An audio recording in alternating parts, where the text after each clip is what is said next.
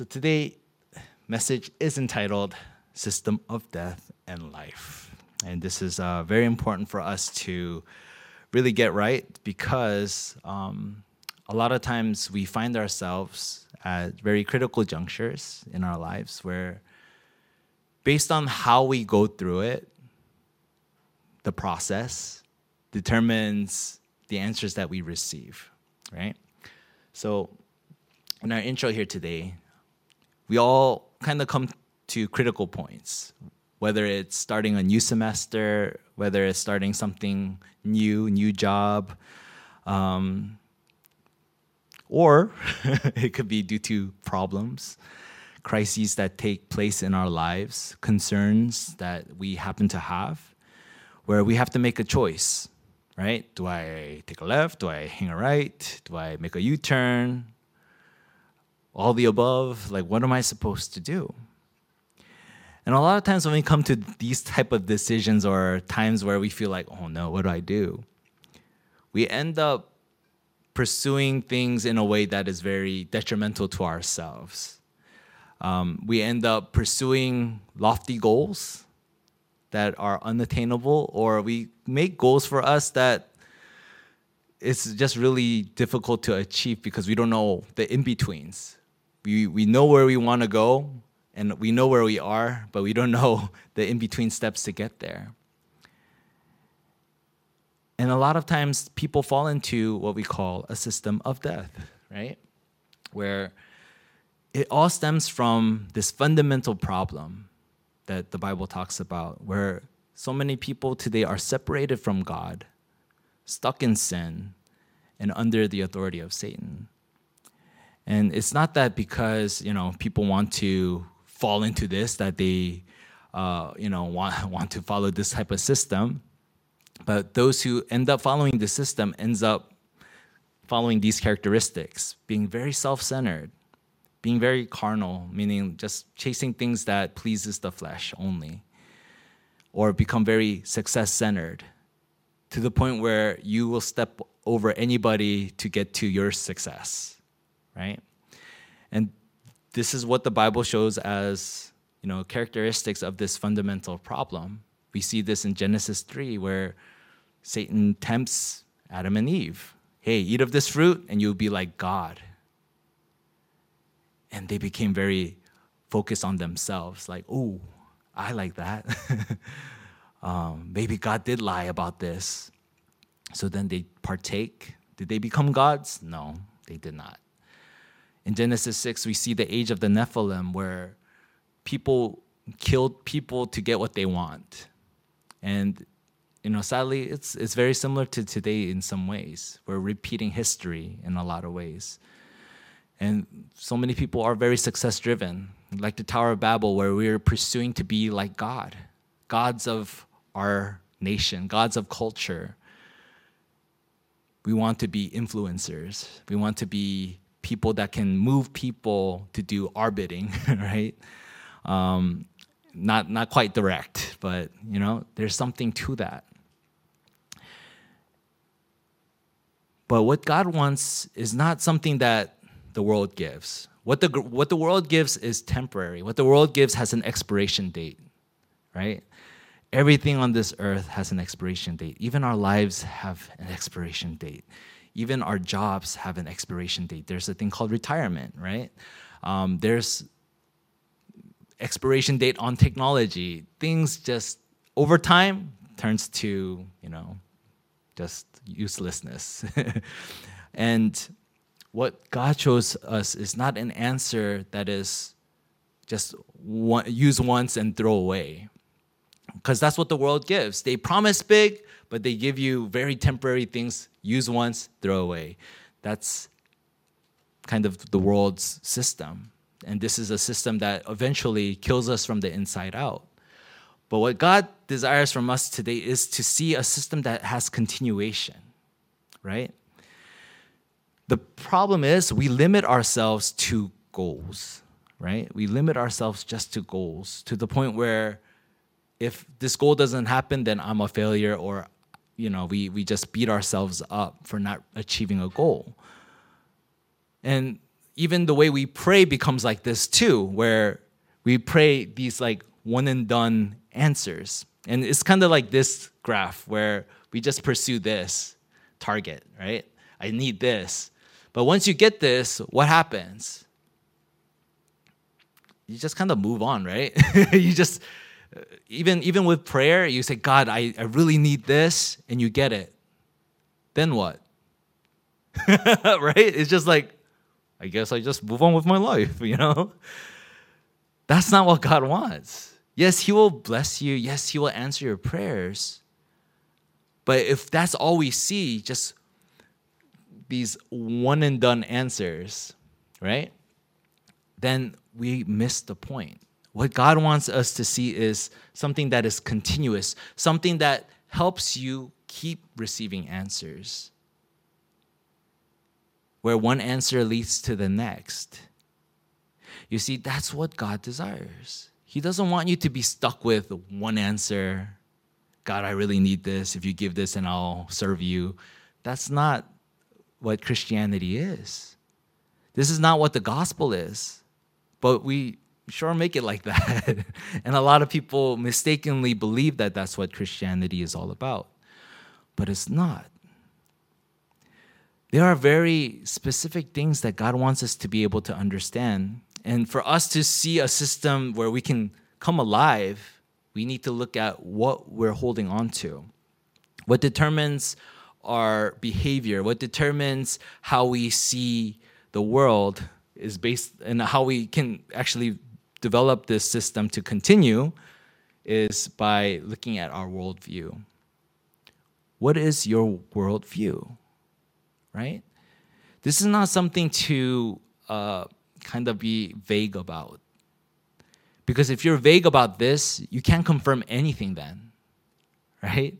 If you're on the fence about a lot of things to the point where you can't confirm either this or that, that's the worst place to be because you live in a world where everything is very vague, very undefined, and people that are stuck in that gets controlled by the world. Whatever is popular, whatever is in, you just happen to just jump on board because because no one because if you don't have an opinion if you don't have a worldview not opinion sorry if you don't have a worldview then somebody else will sh- shift and will mold your worldview then. And this is what so important for us to understand. As a Christian, what are we holding on to? If we don't know this gospel, then what is your worldview then? Right? And this is what's so important. We lose out on so much because we miss out on what we actually believe in. And we have to understand what the gospel actually is. And in the book of Acts, the first chapter, verses 1, 3, and 8, we can kind of see a nice summary of what the early church held on to. They held on to Christ. And Christ isn't just like, oh, he just died on the cross for us and, and then, you know, he forgave our sins and he resurrected and then ascended. Yes, but it's so much more than that because what Christ means is anointed one. And there's three positions that he fulfilled, which is prophet, priest, and king. Prophet was one who made the way where there was no way to meet God. When the Israelites went the wrong way, the prophet said, Hey, this is the way to God. Jesus didn't come as a prophet, he came as the fulfillment of that role. He says, I am the way, the truth, and the life. No one comes to the Father except through me. John 14, 6. And he gives us the blessing of him being the priest, one who has washed away our sins. And he is the king who has conquered Satan. You see, this is what he desires for us to enjoy in Christ. And then we can enjoy the kingdom of God. The kingdom of God is what? Is it castles? Is it horses? When we hear kingdom, like those are things that come to our mind, but the kingdom of God is more than that. We see Jesus' ministry here on earth. He went to the people that were rejected, he went to the sinners, and he ate with them, and he shared the gospel. He shared the covenant with them. People that, to other people's eyes, the religious people's eyes, were not worthy. to those people Jesus went to and shared good news. This is the works of the kingdom of God. And for 40 days after Jesus resurrected, for 40 days he taught the disciples, the resurrected Jesus taught the disciples for 40 days about the things concerning the kingdom of God. And in those 40 days, they received content to start praying. And then they saw works that only God could do through the Holy Spirit. You see, our worldview determines our system and the will to continue. If there is no solid worldview, there is no way to find a way. there is no way to find the path to get to where you need to go. Once again, the worst place to be is to be stuck in ambiguity, right? Neither this, neither that. Eh, because then the world or whoever is the most popular will be the one to determine that worldview for you. That's just how it is. If we don't have a worldview, somebody else will make it for you. And a lot of times, or like 100% of the time, it's not good um, because it's very centered on what we talked about in the first point, where it's very self centered, very carnal, and very success driven to the point of stepping on other people to get what you want. And this is where so many people are stuck in. They're stuck in ambiguity. They're stuck in neither this, neither that. They don't know what they believe in. Or a lot of people have a big problem trusting in what God has to say. But if we never confirm it, if we never see it through, then how can we determine what God said is true, right? And this is how our worldview starts to form. And when we start to understand our worldview, then we can start working on the, the small things to start changing and shifting things, where we can start building the system towards life. And it really begins with prayer. But a prayer, not just any prayer like, Dear God, thank you, amen, but a prayer that actually enjoys your identity and the authority that Christ has given you and this identity and authority is so important to, to really set this system towards life, to establish this system towards life. Because when we look at today's passage, we see all kinds of people gathered together to pray. It says that there is Peter, John, James, and Andrew, Philip and Thomas, Bartholomew and Matthew, James the son of Alphaeus, and Simon the Zealot, and Judas the son of James. So amongst these people, there are definitely fishermen. We, we, we saw that last week as well. There's a tax collector in Matthew, and there's a zealot. uh, a zealot is not an occupation, but it's like a political stance. It was people that were standing against the Roman Empire. They were almost uh, equated to almost like terrorists in some ways, uh, political terrorists. And one of G- Jesus's disciples used to be that background and has now become a disciple of Jesus. All these backgrounds, you would you would suspect that there would be some conflict or some things that you're like, eh, I don't think we meet eye to eye. but because they knew their identity and authority in Christ, that didn't matter. The things that needed to be let go, they were let go, not by their own strength, but once again by the Holy Spirit. So they gathered together holding to the Word of God, not just as a suggestion, but as absolute truth. Because then they were able to determine, they're able to confirm, right, whether God's Word is true. And this is something that we have to start building towards, where we're building a system of prayer to see God's Word actually take place in our lives. Because as the early church did that, in chapter 2, we see the day of Pentecost, where the Holy Spirit comes down in power. People are speaking in different languages, hearing the gospel being spoken in 15 different languages because people from 15 different nations. The, the Jews that were scattered, they, were, they came back to celebrate Pentecost, which was a feast that the Jews celebrated. And it was here that we see the works of the Holy Spirit take place. And people were hearing the gospel, people were coming to faith. 3,000 people that day became disciples of Jesus Christ. Did this happen because they were praying really hard? No. this happened because it was part of God's time schedule for the world. But those who prayed, they were able to receive God's blessing for that time schedule. They were on board to see God's plan being displayed. I tell a lot of uh, students, a lot of uh, people in college, because I do uh, college ministry in different places, including Penn State.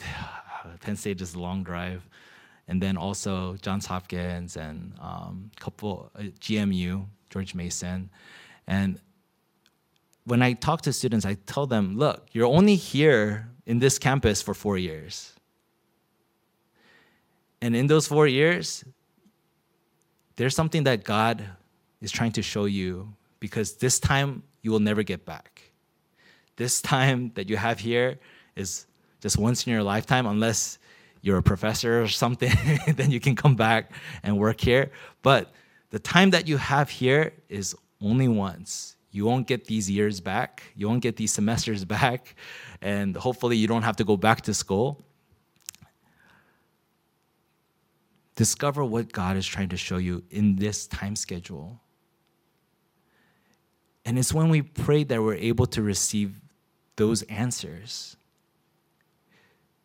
Even when you become a parent for the first time, there are things that God wants you to see in each part of your child's development. You don't have to, it could be your second child, third child as well.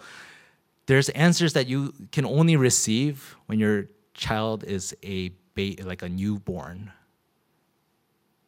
And you won't receive those answers ever again because they, they don't shrink back. Sometimes we do, as parents, want our child to go back to a baby. but those answers you can only receive once when your child is a toddler. Yes, it can be so difficult, but you receive those answers only once. And if you are able to see what God is trying to show you in that time, you know, that time becomes so precious. But if not, it becomes just a pain. it's just like, oh, you know, you are so difficult. and that's all you remember. But there's a blessing that God wants you to see in each time schedule. Even through problems, there is something that God wants you and needs you to see. Because there's no way you can see it in the same perspective. Even problems, even when you're in disaster or crisis, sometimes it's in that mindset that you can only see certain things a certain way. But when we line our hearts with God's word, and pray, we're able to catch what that answer is and pray to God that it never happens again so that you can just move on with your life and go to the next part. But that's what's important. If we don't get it, sometimes things just happen to repeat over and over again till we get it, or things just, you know, remain as is because if not by God's strength. We can't do it with our own strength. That's why the day of Pentecost is so important. What took place afterwards. They had the system of life by praying onto what was given to them, which was Christ, the kingdom of God, which was taught for 40 days. With that content, they prayed. And they saw the works of the Holy Spirit take place. This is the system that the early church held on to. Very simple. It wasn't anything complicated. It wasn't like go through 14 weeks of theology class and then and then you can start receiving answers. No, it's very simple. Came back to the gospel of Jesus Christ. Came back to the mission about the kingdom of God, carrying out life movement. And it's not going to be by your strength, it's going to be by the power of the Holy Spirit because you're not made to do life alone. So, our conclusion here today is this we need to establish a system of prayer that you can do. That's what's so important. We sometimes make goals that are too lofty to the point where I'm not gonna pray for like even five minutes, you know, I'm not gonna even pray for a minute. Do something that you can do. If you already have a system of prayer, by all means, continue that. But don't just pray anything at the same time. Pray by starting with the word that you received today. Make today's message a prayer topic and confirm it. See it through. See what God shows you. And see how God leads you to the next step, to the next step.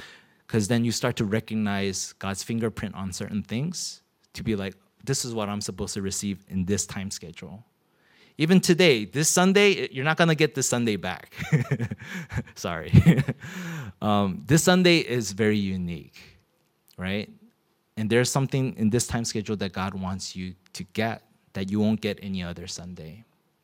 The thing is, if we don't have that mindset, it's just another Sunday. It's just another Pastor Dan standing up here. and that's it. And you just kind of move on, and we miss out on the answers that God is trying to show you today. So have this mindset to establish a system of prayer. It could just be like, before I sleep, I'm going to make that time to pray. Not the, you know, same things that I've been praying, but let me pray what I received today for Sunday, and then pray what you normally pray. And you start to see that God starts to guide your prayer. And the way you pray for people starts to change little by little as you do so. If you don't pray at all, start. start even with one sentence. Really, that's the, if if it if your condition for praying is not great, that's fine. Start with a sentence. Start somewhere. If your condition is great, then by all means make that time. Grow that time so that you can start praying. And change your mindset. Don't try to pray, but be someone that prays. Okay? That's so important for us to have where we need to identify ourselves as someone that prays. Because then we start to think, how then how what should I do as a, a person that prays? It, it's a total different mindset than ah, I'm gonna try to pray today when that's our mindset, we normally don't pray. but if we are someone that prays, then yeah, how can I accomplish this today? You know? And that becomes so important for us to be able to see. And what we have to start seeing through our church members is this pattern, right? Of 24 hours, when our 24 hours is led by Christ, right? Holding on to his word, then we see power beyond our 24 hour time frame, right? This is the works of God. And what God gives us are answers that are eternal, meaning that what we give is not just a one and done answer, but it's an answer that continues all the way into eternity. Like these are blessings that go from generation to generation. these are blessings that go beyond our lives. This is answers that, yes, blesses you, but blesses beyond you. And this is what we have to really pursue. Because the world right now is, is not, not in the best condition. And we hear news of shootings and we hear news of just bad, just a lot of bad news. And it can be very scary, right?